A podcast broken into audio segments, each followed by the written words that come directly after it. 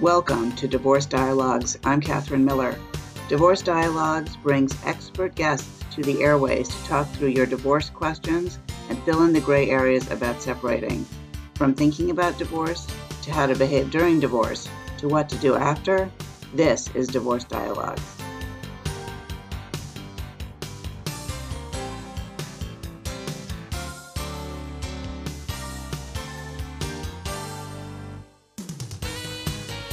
Welcome to Divorce Dialogues. I'm Catherine Miller. I'm the founder at the Miller Law Group and director at the Center for Understanding and Conflict, and I am on a mission to change how people divorce and help them divorce with dignity. And my guest today is India Kern. India is a certified divorce coach who guides people through the transition from married to happily divorced. She specializes in working with people who feel stuck in their divorce pain. India helps them gain confidence, build a sense of security, and be happy again. Based on her own experience, India authored the book Surviving the Unwanted Divorce. Welcome, India Kern. It's a pleasure to have you on the show. Thank you, Catherine. I appreciate it. So tell us about your experience that led you to write the book and create this career from your own experience. Yes, I'd love to. So back in 2011, I went through a very painful divorce and it just rocked me to the core. I didn't really know my next step forward. I fumbled my way through some years and then I started journaling. I actually started journaling as soon as it happened. The journals eventually became my book called Surviving the Unwanted Divorce. And then that launched me into life coaching. And so I um, started studying life coaching. But what I noticed is that every client I had fit the same profile, more or less. And it was usually a woman who was stuck in her pain and her divorce story. And so I decided to pivot and do just strictly divorce coaching. So then I became certified as a divorce coach. And like you, I've made a mission to change the way we do divorce because there is an easier way. So that's how I got here as a certified divorce coach. And my, I always say, when it comes to divorce, you do have a choice to either get bitter or get better. And I help you get better. That's right. And so, what do you mean when you say happily divorced? Because I think that to some people that could, especially people I think that you work with, happily divorced seems like an oxymoron. Totally. Yes.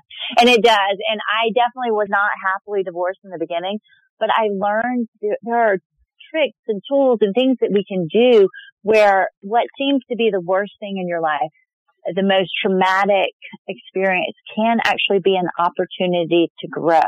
Now, when I first was facing divorce, if someone had told me, Hey, this is going to be a gift. You're going to learn from this and you're going to have purpose. I would have, you know, scoffed at it, right? Cause that is not something that I thought it would be. But in the end, after I did the work, I realized that this was a true blessing. Now it came wrapped in a very ugly package, you know, a devastating divorce, but what it became uh, eventually was my purpose. So in the beginning, I wasn't happily divorced, but I learned how to invest in myself and really learn who I was. So then I could have the strength to continue with, you know, to heal from the pain and to be a better mom and then to be a professional. So over time, I became happily divorced and I would love to help other people reach that point so interesting how you put that, India, that you say, I, I eventually learned who I was. And I mm-hmm. think that that is a really big key. And I'm curious of what you think about that because I think that what happens particularly for women and not all women, but for a mm-hmm. large portion of women who are married and particularly in a, in a traditional role, their definition of themselves comes from external factors. Their children, their right. husband, their neighborhood, their mm-hmm. church, you know, whatever it is, and not from themselves. Right. And those, I think people who are in that situation they are really much more likely to be rocked to the core by divorce. What do you think about that? I absolutely agree. In fact, I was just talking to a client.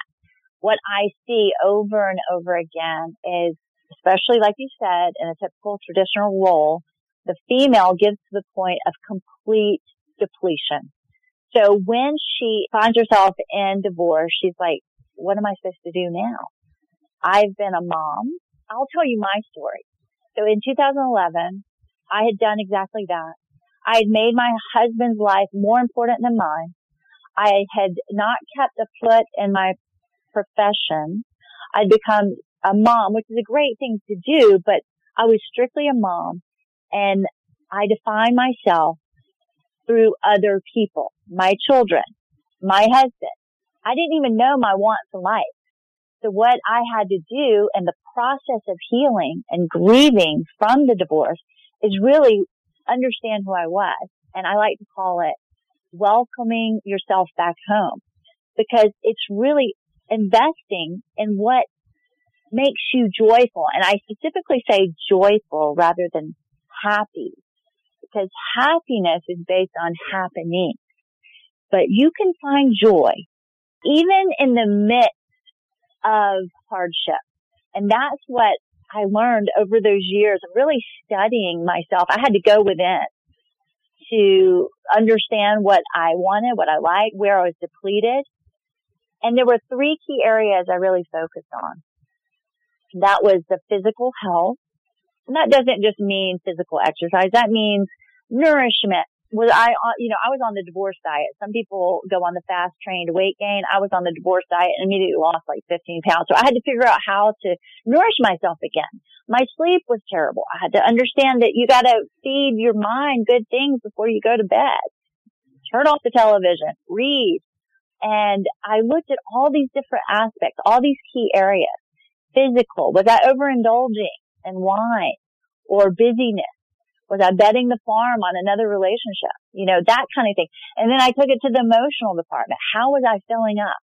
How did other people make it through this transition of divorce successfully? I had to look at, I read, I read so much. It was actually a very good learning experience for me to look at other people that were successful in their divorce. And again, that sounds like an oxymoron, but I did draw from other people's stories.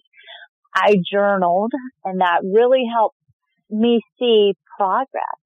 And then the spiritual component was how was I being still? Instead of being busy, how was I being still and being thankful in that very moment, knowing right now all is well. So those three key areas are really what I focused on. And I actually coach many clients and we begin with saying, okay, what are you doing to fill back up. And we cover those three key areas. So that's a very long-winded way to say that's how I successfully or how I happily divorced well, it sounds like that's how you found the path toward mm-hmm. yourself, right? And I think that mm-hmm. a lot of people who are facing divorce, especially in the early stages or, you know, fearing divorce, right? In a bad marriage mm-hmm.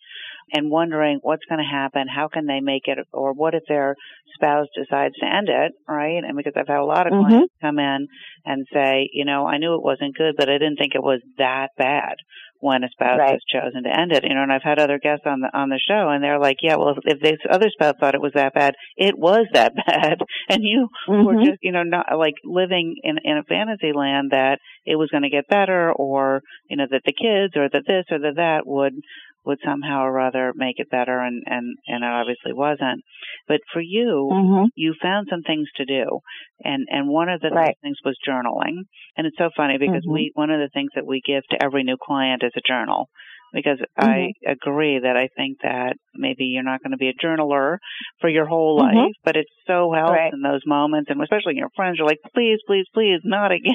I can't take right. it again, exactly. right? Right? That you can write uh-huh. it down the same thing over and over, or whatever it is, your, you know, your innermost thoughts, and that's really helpful. And the other thing you did was give yourself some real things to do to nurture yourself in those mm-hmm. three areas and to develop new habits and new ways of doing things. And so, mm-hmm. you know, for someone who's listening to the show and thinking, oh my God, is that me? I'm so disoriented and I don't know. How can they start like identifying inside themselves what's actually going on for them? Mm-hmm. Well, you know, going back to that journaling piece, I think it's so incredibly important to do that because not only does it track your progress, it also really gives you clarity on what you're doing because, you know, we have all this muck and mire in our brains. It's so many different thoughts. But when we put it to paper, we can see bad patterns. We can see negative patterns that keep on happening. So when we don't have that journal to dump all our muck and mire on, it just stays in our brain. And so then we don't have the brain power to do our other roles in life, mom, professional, whatever that may be, right? So I think the journaling really is, it helps us gather our thoughts. And the thing about our thoughts, and I'm a big, big believer of this, change begins with our thoughts. So you really start because thoughts become words, words become actions, actions become habits, habits then become your reality. So when you can see your thoughts and you see a pattern that keeps happening over and over again, wherever you are, you might be in the marriage and know once you start looking at your journal, you're like, wait a second. Am I sick and tired of being sick and tired yet? Or am I going to continue this pattern? Or maybe you're five years post divorce and you start seeing, oh wow, I did that six months ago and I can't believe I did that. Now I would never do that. So it tracks progress. It clarifies your thoughts. It really allows you to see who you are. So that's a great way to begin. I think, you know, going back to what you said before that question, you talked about the uncertainty and the uncertainty is fear, right? And gosh, look at us right now. We have so much uncertainty with the pandemic. But here's the real truth to this there's never a certain moment except the one you're in. Uncertainty has always existed, except, you know, when we, but this, the COVID-19 or a divorce just magnifies uncertainty. Uncertainty has always existed. And so that fear piece plays such a big part in the decisions that we make. Yeah, I think that's a really good point. I'm Catherine Miller, and you're listening to Divorce Dialogues. We're here on WVOX 1460 AM every other Wednesday from 5 to 5.30, and we're also available as a podcast wherever you listen to podcasts. And I'm talking today with India Kern about a transition from married to happily divorced and, and ways to do that, especially when it seems really difficult and really, really scary. So what can people do, India Kern, to conquer fear? Well, you know, I would like to touch base on what fear does first, if you don't mind, just sure. because so people can understand what they're dealing with. Sounds like, um, like the roadmap. How does this happen? Right. So let me tell you what fear does to the body, mind, and soul, because it really, really wreaks havoc. So on the physical body, you produce high levels of a chemical called cortisol. And what cortisol does is it can cause depression, high blood pressure, irritability, cognitive difficulties, that would be making a decision, autoimmune disorders. I used to get hives all over my body. I couldn't even leave the house because I looked like I'd had some botched plastic surgery. So, you know, it's amazing what fear, how it can manifest in the body. So if you are experiencing physical reactions, you really need to listen to your body. Like those are like the red neon sign saying, listen to me, something's not right, right? So that's what it does to the physical body. I mean, worry can kill you, so we got to get a handle on it, right? So the thing that it does to the mind is very interesting. As a coach, we call it the reptilian mind is what it creates, and that's fight, flight, or freeze. And so what happens is you have this little piece in your brain called the amygdala, and it's where you process, am I safe or not? And when you have high anxiety, like your divorce has just hit, you, you're in that entry phase and you're like, you don't know anything. You're full of uncertainty and doubt. This is when you go into survival mode and that amygdala is on fire. So then you're prepared to fight physically and psychologically and everyone is a threat. So what this does, it really keeps you in a self-limiting mindset and doubt and judgment creep in, which keeps low self-esteem. But the most critical piece of this is when you are in this reptilian brain, you lose the power of decision. So if you're facing divorce, if I had to guess, you do not want to lose the power of decision, right? Definitely not. right. So that's what it does to the mind. Now let's talk about the soul. So fear, I, I like to say it's like a happiness riptide. So fear breeds negativity. And it's like a loop, more negativity, right? And like a riptide, it sucks all the joy right out of you because the riptide takes you away out to sea, right? So you walk around in a state of anxiety and so fear takes over.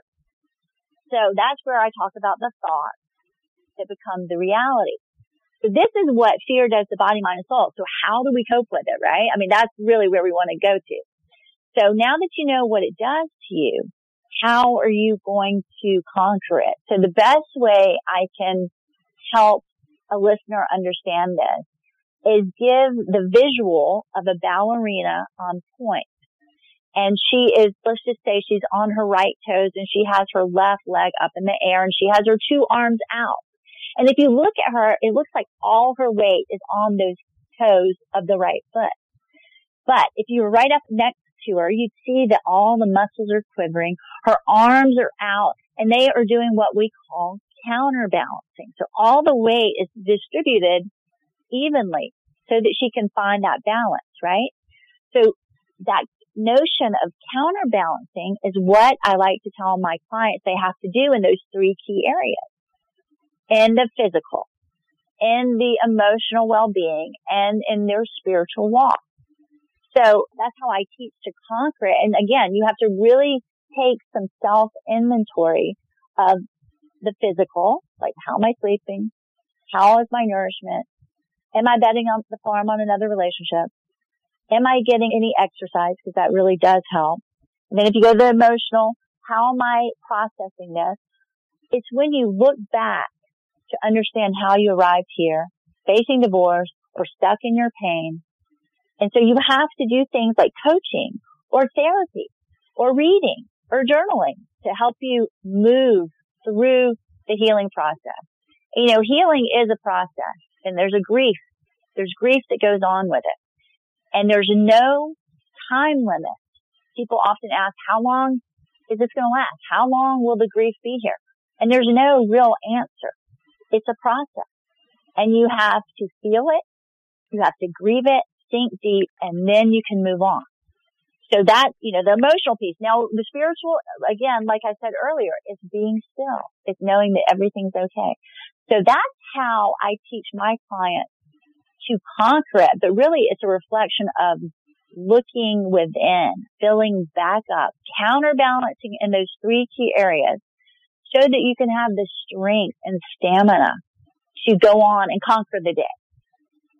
Does that make sense? It does. Uh, it sounds like it's uh, take one step at a time and give yourself the time you need and the nurturing that you need in all these areas in order to mm-hmm. take the steps going forward. And don't expect tomorrow morning you're going to wake up and not feel afraid.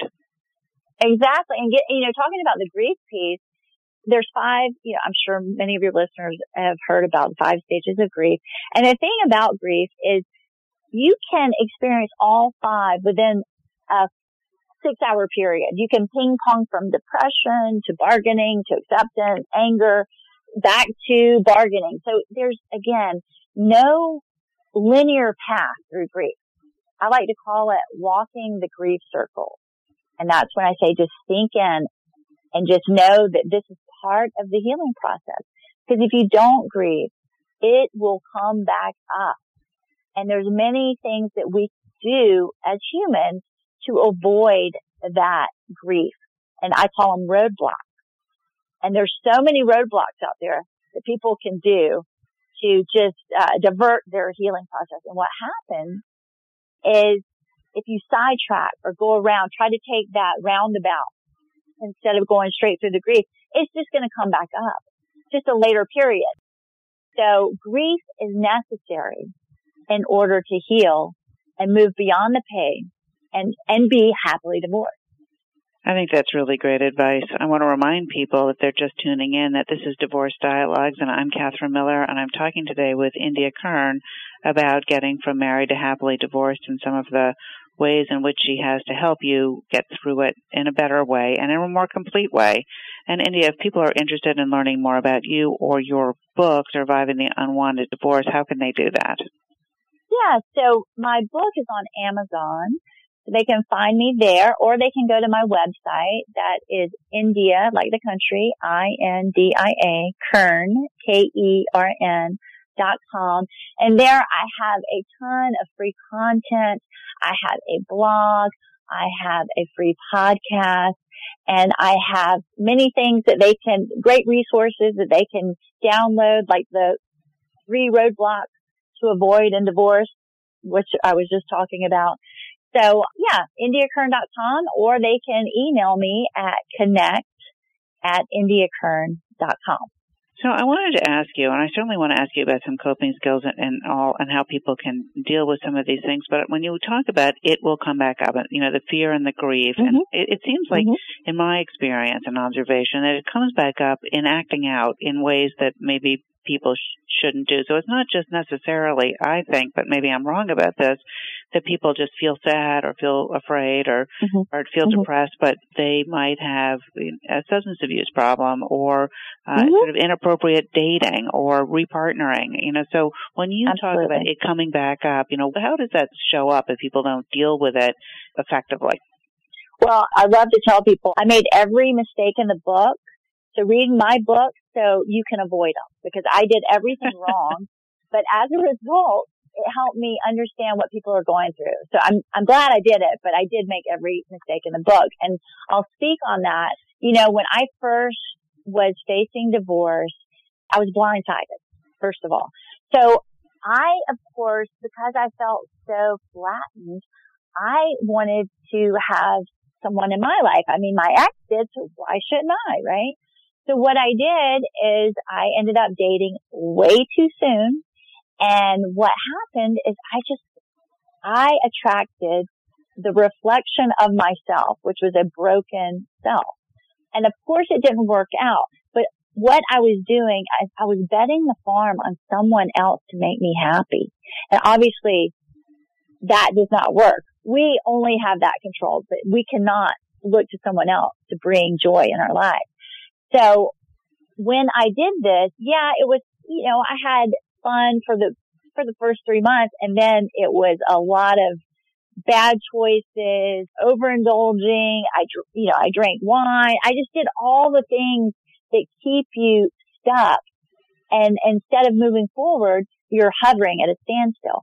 So when I realized, you know what? This relationship is really not healthy. It's very dysfunctional.